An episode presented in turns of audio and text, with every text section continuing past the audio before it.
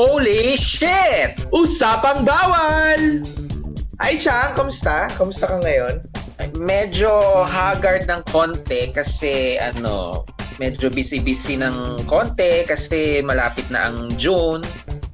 And June is Pride Month. Historically Pride Month. Kaya maraming ganap ang mga LGBT. Kaya medyo haggard ako this week at mga darating na week. Alam mo, nung uh, dinidevelop natin to concept ng podcast, di ba? Uh, ito isang mga isang topic ito na hindi natin pwedeng palagpasin. At nasasakto kasi uh, ngayong papalapit ng uh, Pride March, magandang o yung Pride Month, maganda pag-usapan natin about tong uh, topic na to. And uh, I think isa ka sa number one resource person in the Philippines. Yeah. Grabe Parang, naman. number one.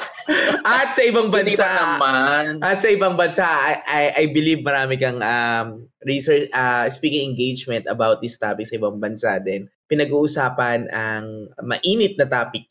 Hindi ito nawawala talaga sa limelight, no? At laging taon-taon, laging may issue o laging merong dapat ano no, kaakibat. At I think in the history naman, hindi naman siya talaga din nawala yung usapin na ito. Pero siguro maganda siguro simulan natin balangkasin natin, no? Para sa iyo ba, um, as you represent this uh, LGBT community and bilang advocate ng at isang kristyanong pastor, na pastor ng mga LGBT, anong meron ngayon, anong bago ngayon or ano yung ano yung pwede natin pag-usapan na talagang ikapupukaw ng ating mga listeners? Palagi namang weird pag-usapan ang LGBT at pananampalataya or LGBT and faith na may mga LGBT na aktibong Kristiyano no? At at nag nag-identify as Christian, nagpa-practice as Christian. At at, at pinaka weird nga diyan ay ako at siguro a few others like me no? Um, na gay pastor out out kasi meron namang gay pastor na hindi out eh, 'di ba? Or gay na pari na hindi naman out. Pero I'm an out gay pastor at sabi mo nga pastoring an LGBT, mostly LGBT church. Tignan natin anong pwede nating mga sanga-sangang topic na mapag-usapan today about. Pero tama ba? You can't be a Christian if you're an LGBT. Kasi parang growing up, you know what?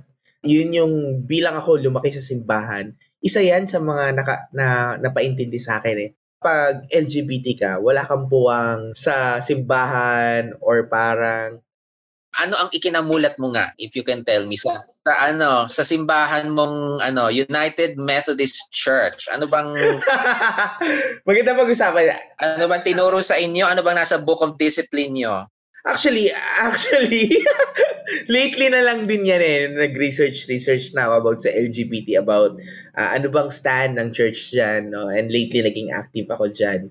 Pero ako growing up, no, I, remember, no, meron akong tito, uh, he's single, typical gay na yung parang sinasabihan ng malambot, he's a close tito, no? Na talagang pinsang buo ito ng mama ko. And every time, kasi ako lang yung lalaki sa bahay, kasi yung tatay ko, FW, the rest sila babae, mga kapatid ko babae, tatlo silang babae, and then nanay ko. So every time that I'm having a problem with my uh, uh, with my boyhood, no, it's either may problema ako sa sa penis ko or may problema ako nararamdaman ako na medyo kakaiba sa pagiging lalaki. Ang number one resource person na pinagtatanungan ng mama ko or pinagkukonsulta niya, yung tito kong bading. And hindi ko yon kumbaga parang, para sa akin, uh, I grew up that normal. No? Yung parang ganun. Yung normal lang siya sa akin na parang every time na naalala ko nga, pag nung nagpatuli ako, pinakita ko pa doon sa tito ko na yun eh. And I know his lifestyle. Actually, may may funny story nga na parang, mayroon na kwento dito, pero may funny story na parang may nakita nakita siya sa TV na nahuli siya sa isang raid. pero, pero nakaka... Ano ba yan? Ina-out mo yung tito mo. Wala na siya eh. Matay na siya. Pero matay na siya. Pero that created, yun yun nga, parang yung concept ko ng, ng gay, it's, it's a normal thing for me. Kumbaga parang ano. Pero, as I grow old and as I listen to the church, uh, I think merong stigma doon sa kapag bading ka or Preach ba yan? I mean, tinuro ba sa Sunday school or sa preaching nyo? May naalala ka ba nung... Wala, actually wala akong naalala na gano'n na pinreach ito. Pero naalala ko, marami akong mga narinig at nabasa sa internet, sa TV, na hindi siya, hindi okay kung Christian ka, tapos LGBT ka, or bading ka, or lesbian ka. Sa mismong local church mo, hindi siya pinag-usapan? Ito nga, lately, no, nung uh, medyo nagkaroon ako ng bulat about this, no, uh, medyo napag-usapan at naging aktibo tayo doon sa usapin na yon. Pero naalala ko nga, naalala ko rin talaga, no, uh, merong nag, meron kaming uh, church member, ka-member doon sa aming maliit na simbahan, no, at kapag pumupunta siya, talagang naka-lipstick siya, naka-makeup siya, no. Alam mo yon, siguro glaring lang sa akin yung, yung uh, tinitignan siya palagi. Pero wala namang pronouncement na pinapaalis siya or something. Pero ayun nga, uh, I think the, the the church is sa naranasan ko very silent siya. Ang pinaka-exposure ko lang talaga na parang medyo hindi ako hindi ako medyo agree is din sa mga nabasa ko, napanood ko na parang o oh, pag uh, gay ka, parang ano, you cannot be gay kasi sabi sa Bible, dalawa lang daw yung sex, di ba? dalawa lang daw, yung it's either lalaki ka o babae ka, no? At wala daw wala daw third sex. There comes the issue of alam mo yun, yung may mga issues na nagkaroon ng yung naalala ko, 'di ba? Parang lately nagka-issue yung pinaka maingay yung uh, nag nag CR yung transgender yung trans woman sa isang mall, no? Oo. And then, it sparked a debate, di ba? lagi naman ganyan eh. Pag may mga issue na ganyan, it spark a debate sa mga tao na nagko-comment doon sa Facebook, no? Dami nagko-comment na, oh, uh, d- dapat kasi naging lalaki ka lang, lalaki ka na lang, hindi ka na pumunta kasi lalaki ka naman talaga, di ba? Yung mga ganyan, ganyan, ganyan. Isa pa, naalala ko rin, siguro, ma-share ko lang dito sa mga nakikinig din sa atin, no? Na, yun nga eh, kasi growing up, parang meron din akong conservative side na parang parang ad kasi para sa lalaki at babae. Ako straight kasi ako. So, yung parang yung orientation ng pagiging straight, dapat straight ka lang talaga, di ba? So, uh, meron pa rin naman ako parang siguro ginamit ko na pangaasar o pangiinis sa ibang tao na kapag bakla siya, bakla ka, bakla ka, bakla ka. Alam mo yan, yung parang ganon. So, meron ako naalala As you were growing up? As I was growing up, no? Kasi, oo, oh, tsaka parang naalala ko talaga, din rin, eto ngayon lang nagre-recollect yung memories ko, no, na parang may mga kalaro ako, tapos bading, no, tapos talagang inaasar sila, bading ka, bakla ka, bakla ka, na parang bading is, pagiging bakla ay parang kabawasan, di ba, bilang isang tao, no. Paano nag-change? Anong proseso mo na, or may nangyari ba? An, saan punto ka nag, nagbago ang iyong attitude or pananaw?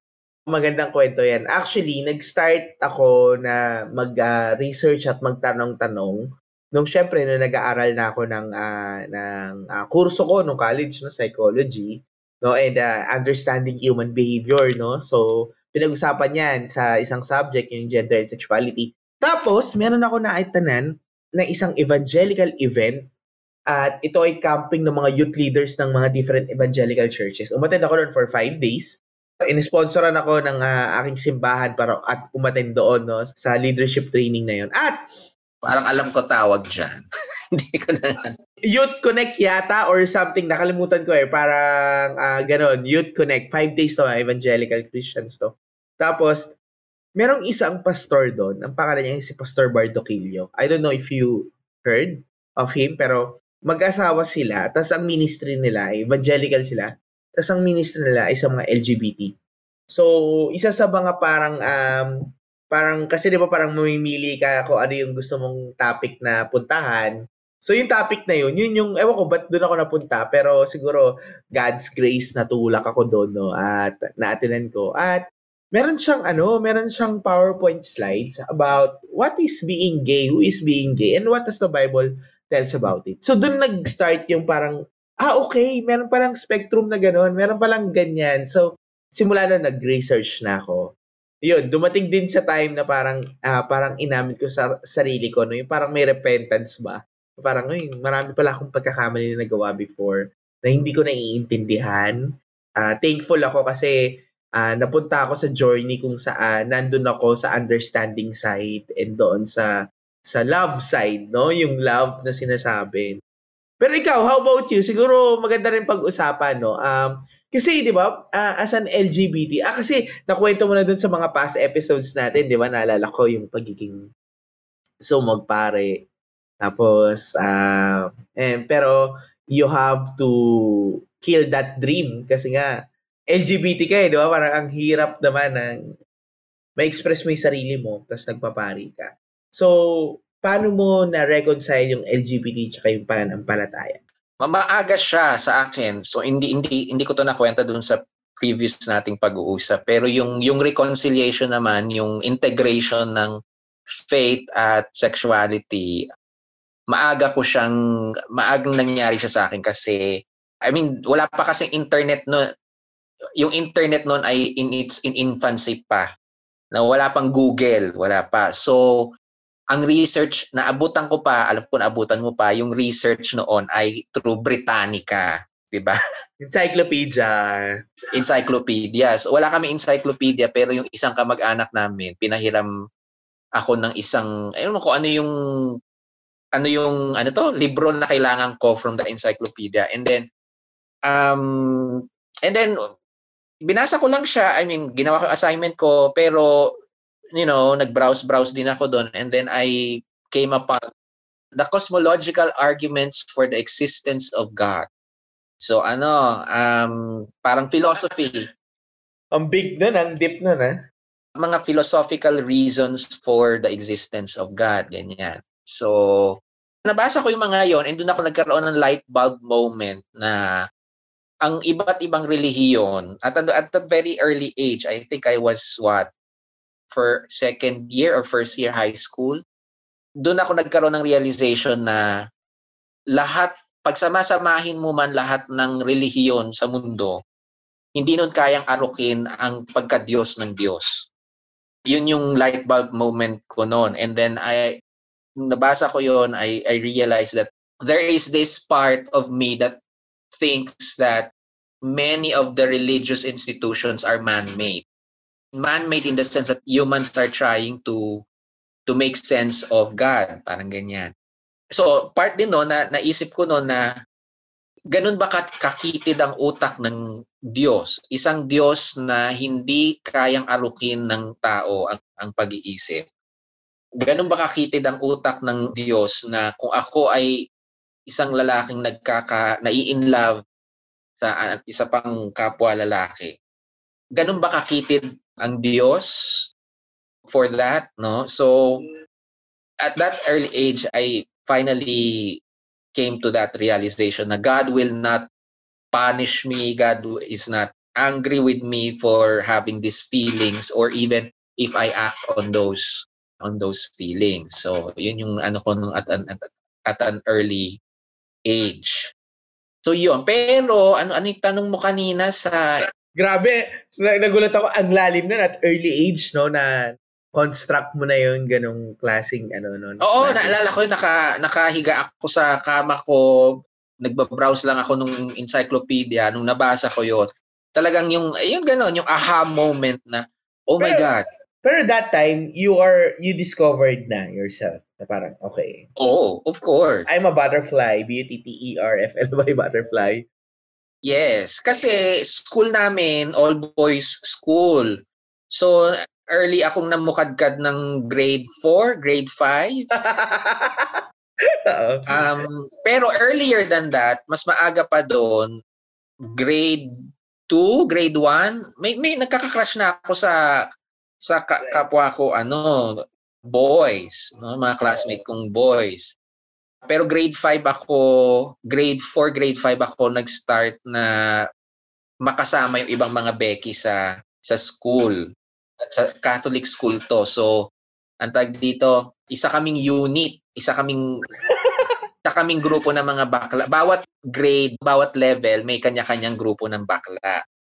Nag-start akong, you know, with my batchmates pero yung yung uh, kasi maganda pag-usapan dito eh parang uh, hindi ma-reconcile siguro ng mga karamihan is yung parang 'di ba parang ikaw kasi pastor ka eh, 'di ba? Tapos LGBT ka, pastor ka, LGBT ka, 'di ba? Sometimes kasi 'yun yung dapat siguro maintindihan ng lalo naman nakikinig, no? Na parang may choice ka naman na hindi na kasi dahil nga sa katuroan ng simbahan, dahil nga sa mga sinasabi ng ng mga pastor o ng mga pare about uh, ah, LGBT, 'di ba? Why do you want to be a church, no? To be part of the church kahit na ganon yung yung yung yung situation kasi 'di ba you can be LGBT na lang 'di ba or you can be 'di ba wala namang problema 'di ba oh.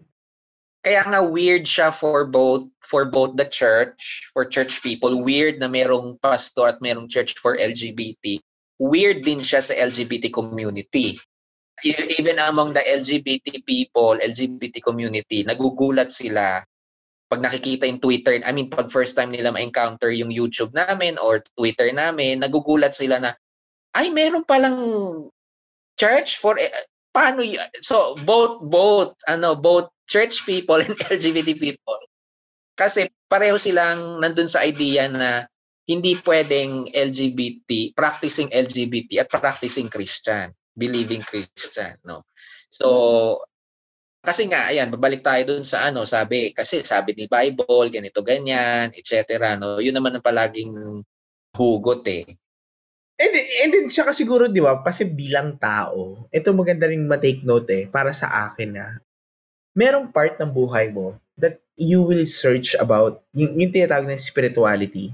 I think natural sa atin yun eh, na parang, you look for something greater than you. You look for something na parang hindi mo ma-explain. And sometimes yung faith, 'di ba? Ito yung yung pananampalataya mo. Parang ito yung ginagamit mong tool or sandata para makatawid ka dun sa nararanasan mo.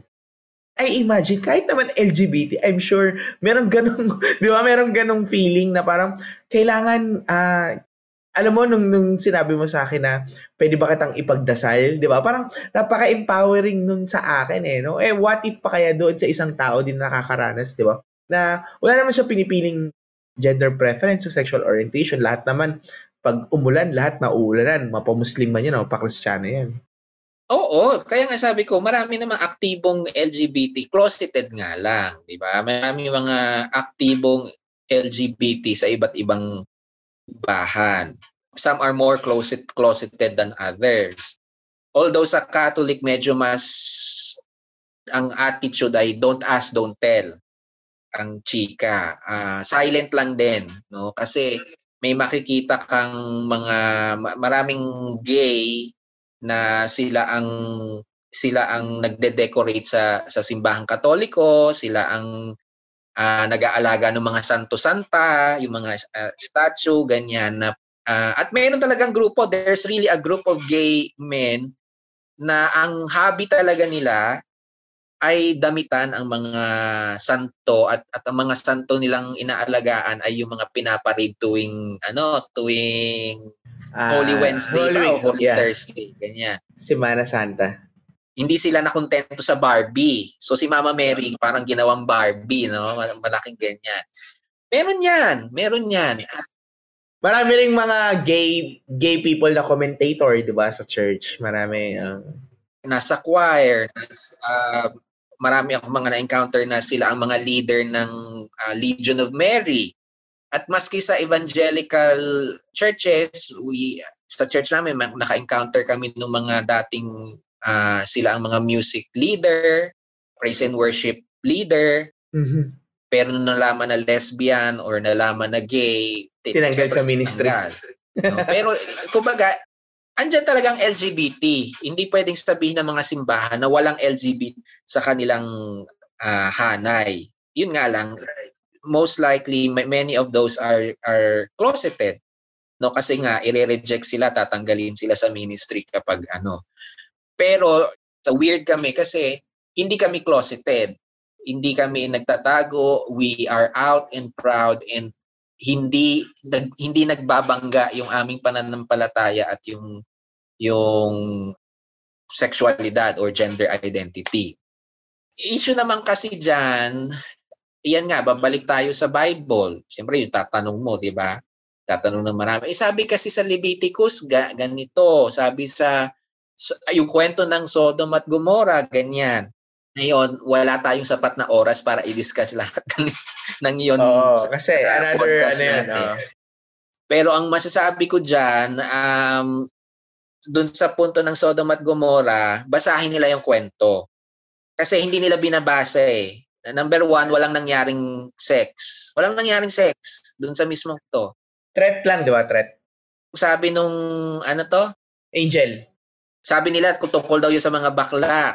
Uh, eh, wala nga nangyaring sex. Pangalawa, inoffer ni Lot, inoffer ni Lot yung kanyang mga dalaging ding na anak dun sa mga kalalakihan. So, ibig sabihin, hindi sila bakla. Bakit i-offer ni Lot yung kanyang mga babaeng anak in exchange for the supposedly mga anghel na maala papapi ang itsura, di ba? So yun, tapos wala naman naganap na, na sex. At sabi din naman ng mga lalaki, nung tao sa mga lalaki sa Sodom, gusto namin silang kilalanin. Of course, kilalanin sa Bible, pwedeng it can refer to sex, it can refer to actually literally kilalanin. 'Di ba? So sinundan natin yung assumption ni Lot eh. Si, si Lot kasi nag-assume. Inassume ni Lot na ang gustong gawin ng mga lalaki ay i-sex yung yung mga anghel. And sabi lang naman, gusto naming kilalanin. Hindi naman niya nilinaw kung ano yung kilalanin in what way. Kilalanin na kilalanin o kilalanin as, you know, uh, gawa ng sexual violence. Sinundan natin yung assumption ni Lot kasi nga inoffer ni Lot yung kanya mga babaeng anak. Pero yun yung dalawang clues na masasabi mong hindi bakla yung mga lalaki ng Sodom. Correct. Hindi so, issue... hindi nila, yan, hindi nila binabasa ng maigi yung, yung kwentong yan. Ang issue, di ba, yung sila. inhospitality, di ba? Parang ganun. Oh, ang issue doon, inhos- inhospitality, kasi in ancient times, one of the unwritten law na kahit anong relihiyon mo, kahit hindi ka Israelita, I mean, kahit anong relihiyon mo at kahit sa ang lugar ka noon, it's an unwritten law noon na pag merong kang tinanggap na stranger sa iyong tahanan, sa inyong city, sa inyong lungsod, wag mong gagawan ng masama. Wag Correct. mong sasalbahihin, ganyan. At pag ginawa mo yon makakatanggap ka ng ano, matinding kaparusahan mula sa gods. It doesn't even have to be Yahweh, you know, from whoever. Yeah. So yan, yung mga ganyan. Leviticus. Meron pa yata sa ano, sa sa New Testament, meron rin yatang parang Oo, sin- meron sin- din sa New Testament. Hindi again, hindi nila binabasa mm-hmm. ng buo kasi halimbawa yung kino-quote nila kay Romans. Yes, Pag Romans. binasa mo nasa chapter 1 yun eh, chapter 1 verse 26 ata ng Romans kinuha lang nila yung isang piece na yon. Mm. Pero pag binasa mo yung buong chapter 1 at chapter 2, magigets mo ano yung gustong sabihin ni ni Paul. At wala mm. wala wala siyang sinasabi, actually wala siyang condemnation doon about homosexuality. Wala nga sa Bible yung salitang homosexuality eh. Yeah, wala wala nga. Hindi siya kumbaga parang 20th century lang yata na invento yung salitang homosexuality, di ba? So, parang wala. Pero, ano mo sasabi mo doon sa ano? Kasi, parang meron ako naririnig na um, itong tao na to, eh, parang nagpe-preach all, all over the Philippines. At dati siyang gay, sinasabi niya dati siyang gay. At pwede daw, pwede ka daw maging straight ulit. No? Choice daw yung pagiging pagiging gay at uh, parang uh, to follow Jesus Christ, parang ganoon yung pronouncement niya is pwede kang bumalik in your in your old ano Pwede, pwede ba 'yon, Chang? Posible ba 'yon? Yung parang sinasabi niya. Kasi dalawa ako, 'yan. May dalawang may dalawang may dalawang perspektibo ang mga Kilala mo ba 'yung tinutukoy ko? Huwag natin bagitin yung pangalan. Hindi, hindi ko siya kilala. I don't know uh, whoever that is. Uh, um, dalawang perspektibong pinipreach. Um, yung isa, ang tawag diyan, nagpi-preach siya na ang, ang isang perspektibo diyan, pwe, yan, yung ganyan it's a choice. So, pwede kang, kung gusto mong maging straight, heterosexual, pwede mong gawin. Isang, isang perspektibo yan ng mga evangelical. Mm-hmm. Another perspective ng mga pro, ng mga evangelical yung medyo align siya sa Catholic understanding na hindi siya nababago condition mo talaga ang pagiging gay o pagiging mm-hmm. pero wag mo i-practice, maging celibate ka. Mm-hmm. So meron ding isang meron ding nagpi-preach niyan eh yung So parang wag kang makipag-sex, parang ganun. Oo, wag kang makipag-sex, wag kang makipagrelasyon. Live your life as a celibate uh, individual. So, uh, masturba- masturbate, masturbate ka lang, gano'n. Hindi, di ba nga, kahit nga sa Catholic, bawal mag-masturbate. so, yan yung dalawang school of thought na yan. Ngayon, sa mga pag-aaral naman sa LGBT or sa uh, psychology, mm-hmm. um, ang tawag dyan, merong, di ba, spectrum nga kasi ang sexuality. So, merong mga tao na tulad ko, tulad mo, gay talaga ako. Yeah. Talagang gay ako. Mm-hmm. Hindi mo ako mababago as as ano, no. Uh, at ikaw, straight ka, straight ka talaga, di ba? Andun tayo sa dalawang dulo nung nung spectrum, mm-hmm. nung rainbow. Andun ako sa kabilang dulo, andun ka sa kabilang dulo. Hindi tayo hindi tayo makakausad dun sa ban, ibang parte ng rainbow. Mm-hmm. Pero merong mga tao na tinatawag na sex na sexually fluid. At marami sa mga sexually fluid ay babae. Romantically and sexually fluid. Mas mas fluid sila kasi um I don't know, mas emotional yung ano nila approach nila eh. Right, uh, right. Hindi right. hindi body. So kaya maraming babae na kahit na ang dami-daming boyfriend dati, pero dahil naranasan niya lang yung pagmamahal na talagang pagmamahal sa isang lesbian, kaya right. niyang makipag ano sa lesbian. So merong ganyan, merong capacity ang ilang ang ibang tao na to go into the uh, ambiguous ano kaya meron ding mga merong mga straight na kayang kayang makipagkeme sa sa kapwa lalaki pero straight sila. 'Di ba? Straight sila. Oh, 'di ba kasi marami tayong narinig sa kulungan nga, 'di ba? Parang isa 'yan Oo, sa para... may, may may study din ginawa niyan sa America before na na sa kulungan there are a few men na will engage in in sexual ano sa kapwa lalaki pero once na lumabas sila from jail ano na sila balik sila sa heterosexual ganyan and doon pumapasok yung sexual sexuality na na fluid so in fairness siguro to a certain degree and to certain situations masasabi mo ah, well, hindi mo masasabing choice siya eh. Pero ano siya eh, capacity.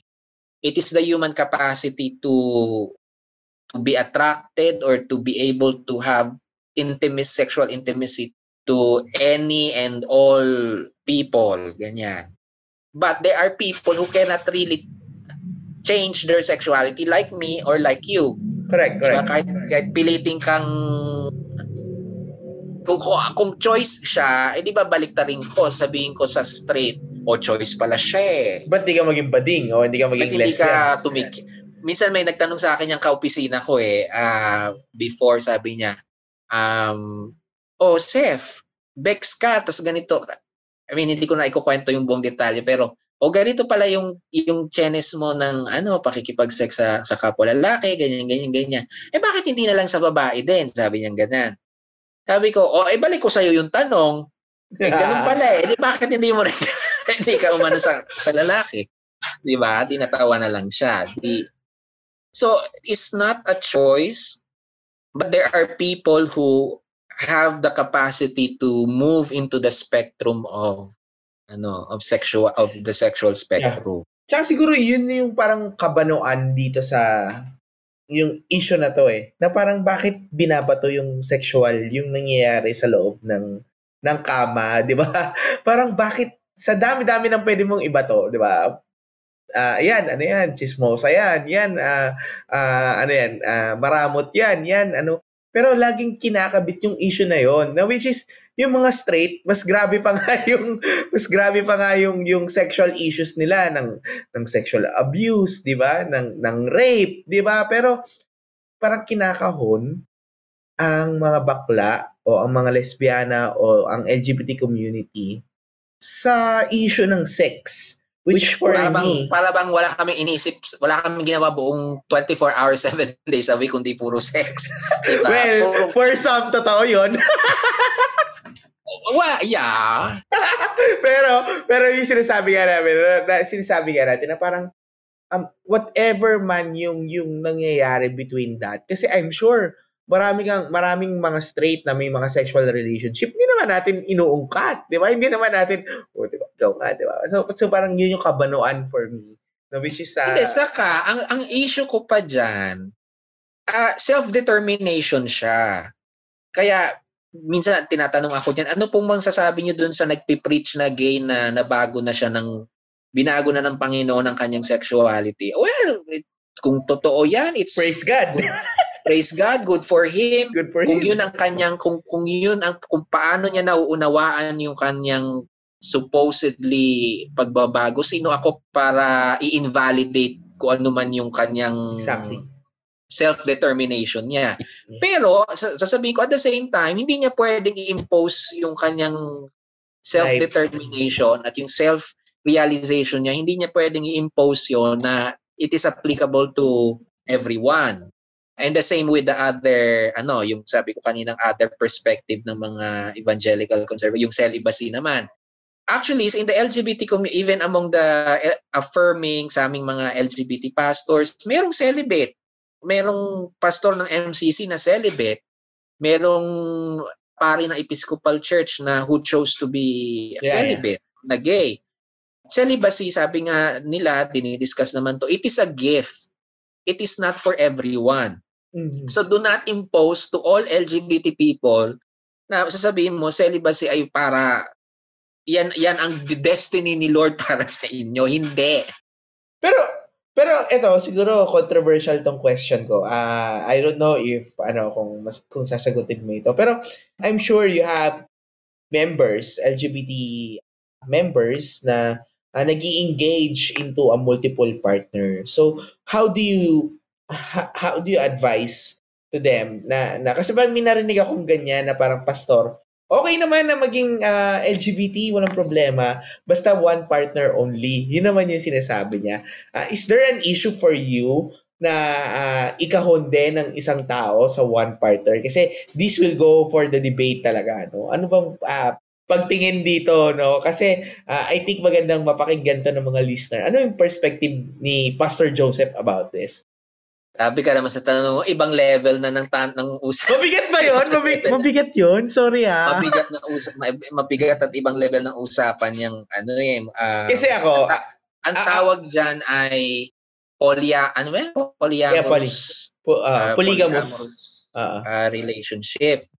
Kung ako yung tatanungin, no, um, nandun ako doon sa side na parang, I do understand those people. Honestly ah, uh, no, ano to, uh, no holds bar. No? I do understand those people if they chose to a multiple partner as long as may consent. Yun yung, uh, meron akong nababa, nabasa dati kay Margie Holmes eh. Tinanong rin siya dyan. Di ba siya, sikat siyang psychologist about uh, uh, pa sila, sila mag-asawa. Oo, uh, sexologist, no? Uh, sa UP. Tapos tinanong, tinanong siya, tapos parang sabi niya, as long as uh, your partner merong consent and emotionally, sabi niya emotionally and psychologically prepared kasi may iba daw talaga. Dumadaan muna sa series of counseling bago nag engage talaga doon para talagang prepared at alam nila yung mga consequences. I'm not here to judge ano man yun. well, oh yan, babalik ako dun sa tanong, bakit siya, bakit siya ini-stereotype sa LGBT? Eh, hmm. marami namang straight na nagmo-multiple partners. Partners. Hmm.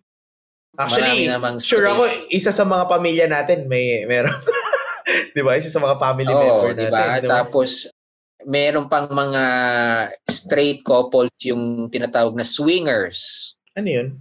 Swingers, yung dalawang couple. So okay. apat, 'di ba? Dalawang couple, apat. Mag-exchange sila ng asawa. Partners. Oh. Yung, yung swingers. Yung tinatawag na swingers. Okay. Uh, at sa, sa straight 'yan, no? I mean, nangyayari yan sa mga straight. I mean, it's not unique to LGBT. Mm-hmm. It happens with straight. It happens more with straight people, I think. Anong take ko dyan? Ayun, wag natin pasukin ang bedroom ng mga ng mga tao. It's Correct. it's their choice to engage in whatever basta yun nga, sabi ni Margie Host, my consent, it is not harmful, Mhm. hindi siya hindi siya violent, hindi siya rape, hindi siya pedophilia. Mhm. Um, if it is a consensual activity between informed adults, then bahala sila, you know. Yeah, meron din kasing ah, stereotyping rin na kapag church ka, 'di ba? Na hindi natin masyadong nauugat doon sa pinag-uusapan natin what's the Bible is talking about. Like when we talk about premarital sex, 'di ba? Sabi diyan, ah wag kayo mag-sex kung hindi pa kayo kasal. Pero sa sa Bible mo mahuhugot Walang yun. sinabing ganon. 'Di ba? Kaya nga doon ako nagtataka, 'di ba? Parang Ang sabi, yun yung interpretation nila. Kasi ang sabi ni Pablo, actually si, Pab, si San Pablo, ang prefer niya celibacy for everyone. For everyone. Kasi ang, ang isip niya darating na babalik na si Jesus. Ah, yun So wala nang sense na mag-asawa kayo, magpamilya kayo.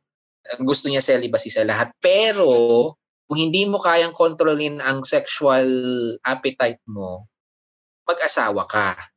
So nag- nagkaroon sila ng interpretation na ah, so ibig sabihin ang sex ay para lang sa pag-asawa, which Mhm. does not necessarily doesn't necessarily leads to that. Ang Right. sabi lang niya, kung masyado kang malibog, mag-asawa ka. Yun yung Oo. sabi niya. Yan ang kay Pablo. Um, but in the Bible, there's so many different types of relationships. There are so many type, different types of relationships. Wala nang monogamy sa Bible eh. Hindi nga monogamous sa mga relationships sa sa Bible at sa Bible stories. I mean, yung slave ga nila, di ba? Ah, inaanakan nila yung slave nila. Kumarang helper, kasambahay, di ba? At ah, ah, possession nila yon. Saka ang relationship, ang kasal noon is not actually about love. Na 99% of the time, marriage is about political allegiances sa mga makapangyarihan. It is economic for most. So, kaya nga noon meron kang asawa na legal, si legal wife, kasi yun yung aanakan mo. Pero meron kang concubine. Mhm. At usually, si concubine, yun yung loves mo.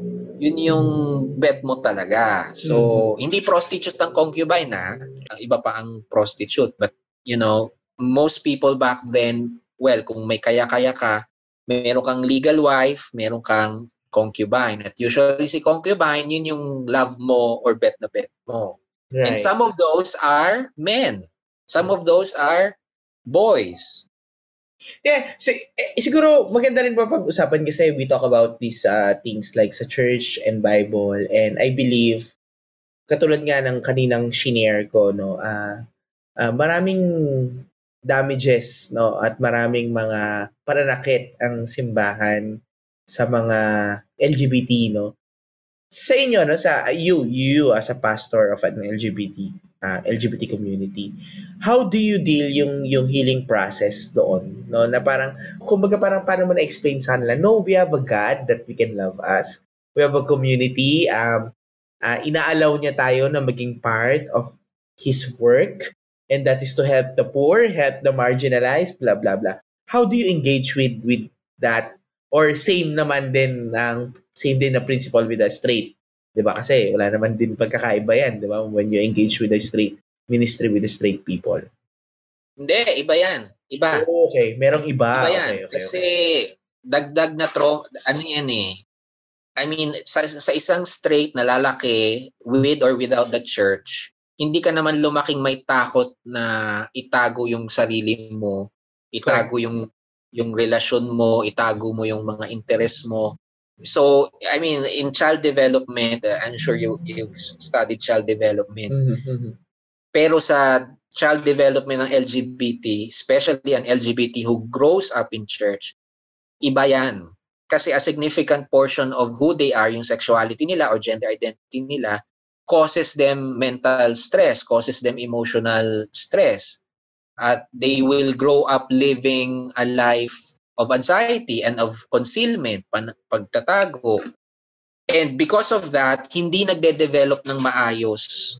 In many cases hindi nagde-develop ng maa- may mga parts of the LGBT psychology, yung psychosocial nila hindi nagde-develop ng maayos because of that because of of those fears. And many of them are caused in church. Ngayon yung severity pa niyan yung tindi nung damage ay depende sa tindi nung persecution sa church or sa family. At marami kami, marami kaming lahat ng halos lahat ng pumupunta sa church namin are actually very damaged LGBTs. Mm-hmm. Um ang dami kong uh, pwedeng ikwento. Ah uh, mm-hmm. and, and well, yung isang uh, lumaki na siya for, uh, uh, ano, 40s, 50s. Pero everyday kitang-kita mo sa kanyang sa kanyang buhay, sa kanyang attitude kung paano yung damage nung minakwento naman niya yon na before umattend siya ng yung conversion therapy, mm-hmm. yung gagawin kang straight, babaguhin daw ang iyong sexuality, ganyan. At antindi nung nung nung nung nangyari sa kanya kasi up to now at syempre hindi siya aware no? Hindi siya aware sa kanyang ano na siya mismo hindi siya makapag-hold ng ng maayos na relationship whether friendship or romantic relationship with others. Meron siyang mga insecurities mm-hmm.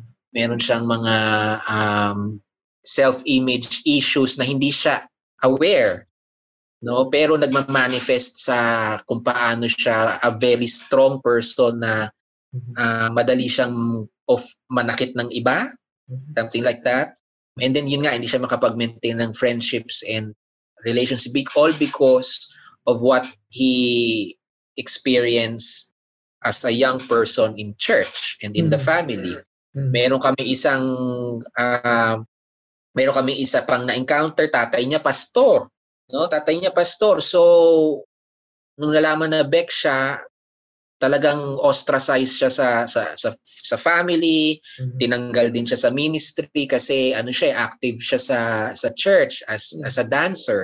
Mm-hmm. Nagsa, nagsasayaw siya sa church, tuturo siya ng, ng sayaw. Ang tindi nung emotional damage sa kanya. So maraming marami kaming ganyan at minsa mada, hindi minsan madalas talaga pinapasa Diyos ko na lang. Kasi, oh. I mean, we will, we have teachings, we have retreat, we have counseling. At isa sa mga frustration ko niya na parang, parang nothing works. Pero syempre doon naman ako sa idea na hindi naman ako Correct. no hindi ko hindi naman ako I mean I can do only as much as I can it is still in the hands of God paano paano hihilumin tong mga LGBT na matindi ang mm-hmm. pinagdaanan, matindi ang damage na naranasan sa kanilang pamilya at sa kanilang mga churches. No, but yeah, we do have we do have a healing we we do have a process of healing in in our church. It's just that it, they many of the LGBT that we encounter are really damaged. Really really damaged. Um i-refer namin, i-refer ko sa sa professional therapist kasi hindi naman isa pa yan ang issue sa simbahan eh. At pag-usapan natin yan in the future, di ba? Mental health and all yeah. that. So I do refer them to mental health professionals, sa mga organizations. Pero ang problema din is yung accessibility, yung mm-hmm. affordability, and then also the negative attitude din natin ng mga Pilipino sa sa mental health. Minsan some of the LGBTs, sila din resistant sila sa professional health kasi yun nga, yung idea na hindi naman ako baliw, hindi naman ako ano, hindi naman nasisira ang ulo. I mean, alam naman natin yan tayong dalawa, di ba? It's not about that. Pero may ganun, minsan may ganun silang mentality na hindi sila makapag-seek ng help sa professional psychotherapist. So, so that's why we are here. Actually, habang kinukwento mo nga sa akin yan, maraming, kung titignan ko, no, uh, that's why siguro marami rin mga LGBT na umabot na rin sa point na pagpapasa ko na lang din, na parang hindi na rin ako magiging aktibo, di ba, doon sa gawain niya. Kasi yun nga yung na-receive kong treatment eh. And I think that's the reason why why uh, why you are here no and why you still continue uh, doing this no? And um anong hope mo? Siguro magandang magandang uh, marinig yan from you eh. Anong hope mo? Dahil dito sa sa kalagayan ng ng estado natin dito sa sa Pilipinas para sa LGBT community. Kasi I believe malaki yung potential maraming malaki pa rin yung understanding though may mga gaps no? And um you know, we have lawmakers na transgender, we have a lawmaker na transgender, meron din tayong mga um, sikat na personality na LGBT. Anong hope mo naman sa side ng faith? No? Kasi since uh, our podcast is about faith and uh, ano no, how do we move yung mga conversations natin into into our advocacies? Ayan, kaya nga kami gusto ko kasi i-discuss to eh. Um, yes, there is discrimination. Merong discrimination, merong rejection sa family. Mm-hmm. Um, nangyayari lahat ng yan. Um, may mga ilang homeless na LGBT, merong, mm-hmm. ito nga, nito lang, may pinatay na trans man mm-hmm. uh, at ni-rape. No, ni-rape yung trans man. At may uh, pangilan-ngilan lalabas sa news pinatay na LGBT, no? Pinatay na trans woman, pinatay mm-hmm. tulad ni Jennifer Laude, yung mm-hmm. pinatay ng Amerikano. May may ganyan nangyayari. Pero hindi yung severity, yung severity ng persecution sa LGBT sa Pilipinas, hindi ko masasabing kasintindi ng naranasan nila nung sa Amerika. Mm-hmm. O sa Amerika, sa North America, sa Canada, ganyan mas matindi yung persecution doon. Mas matindi ang ang rejection doon, mas matindi ang violence doon against LGBT. Kaya because of that, dahil ang tindi-tindi nung, nung panganib at yung literal na pwede kang patayin at mamatay sa, sa North America, ang LGBT doon talaga nagkumpul-kumpulan, mm-hmm. nag-organize. Mm-hmm eh, di ba, may series na ngayon. If, uh, actually, if you want to watch that, it's a really good series about how terrible it was in in the US for LGBT, yung Pose, mm-hmm. no, the, the series Pose. So nagkumpul-kumpulan sila, nag-organize sila, and, and yan nangyari yung pride ng, ng, ng uh, June 28, nung finally, enough na, hindi na namin kaya, ganyan. Ngayon, bakit ko sinasabi yan?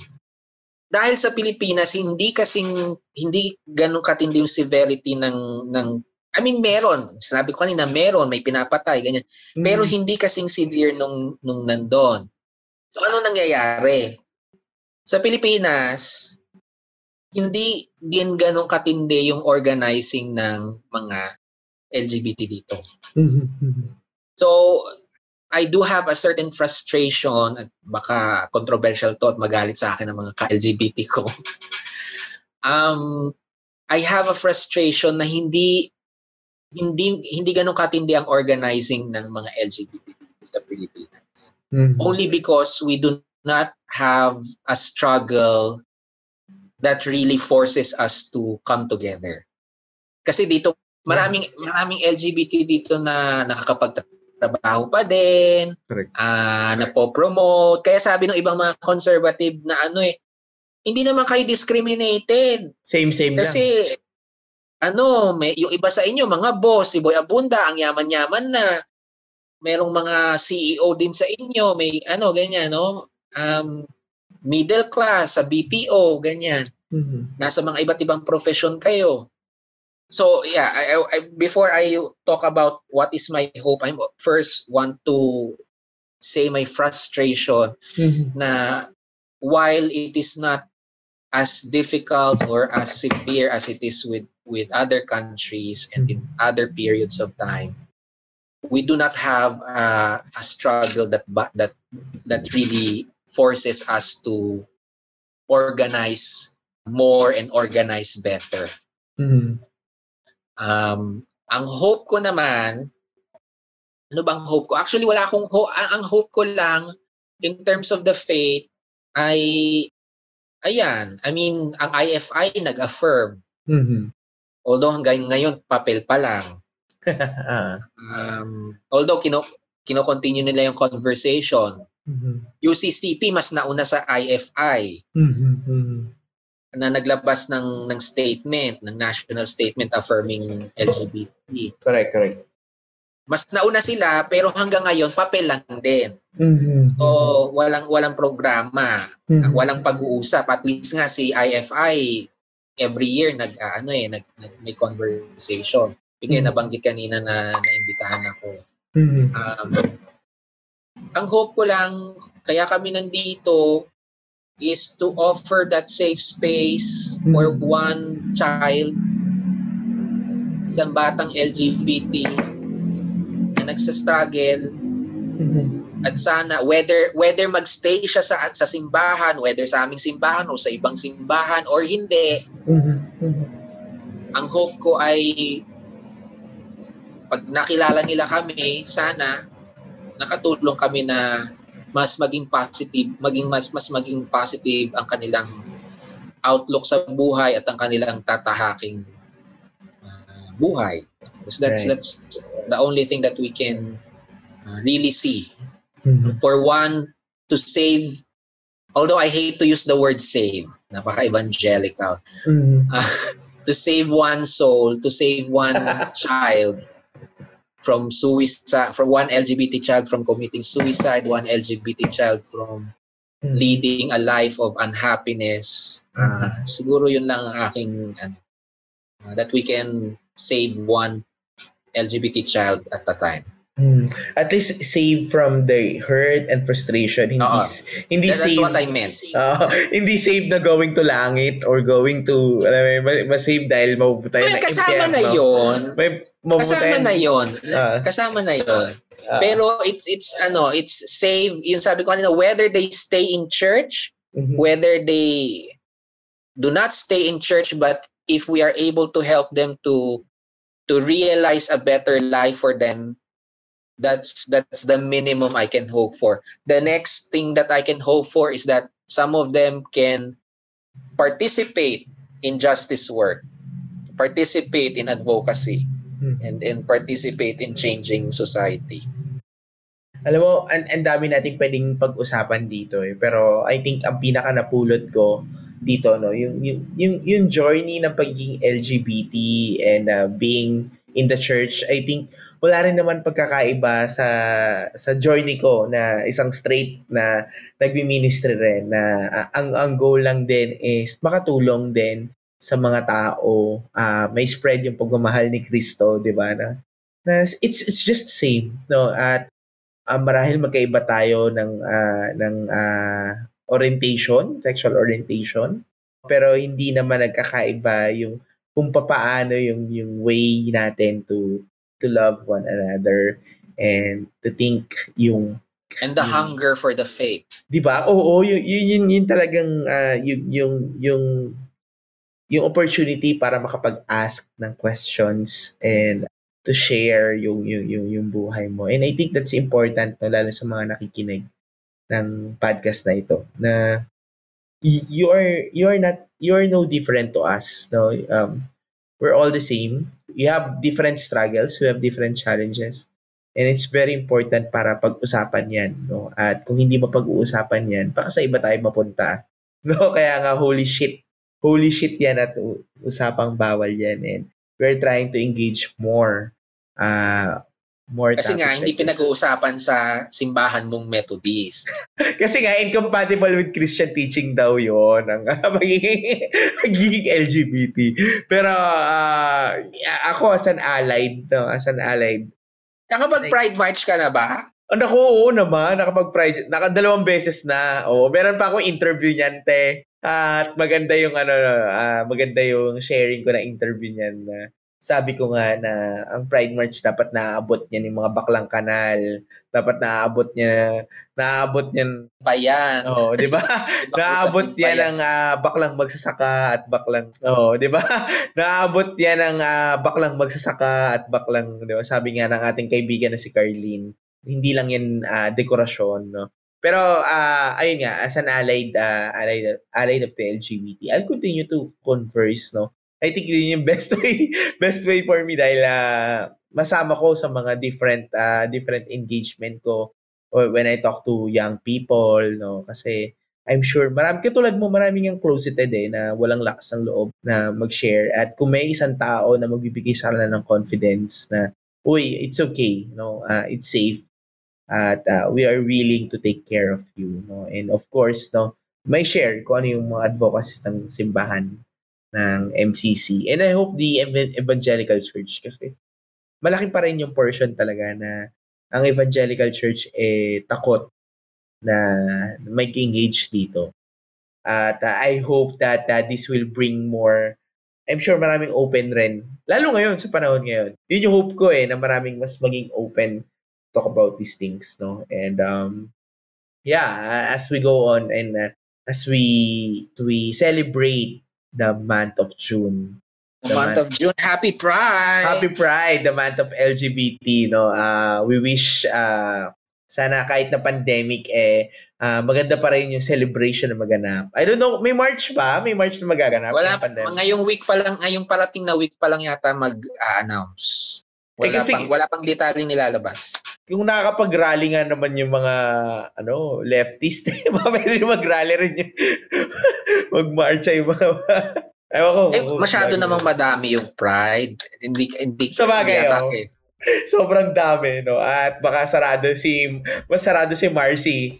si Mayor Marcy ngayong, ngayong, ano, ngayong uh, season na ito dahil pandemic. Yeah, so uh, I think that's that's the that's the episode.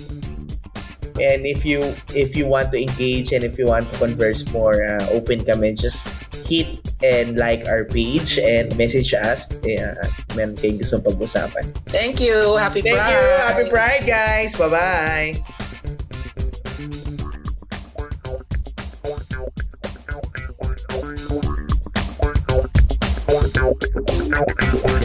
Thank you.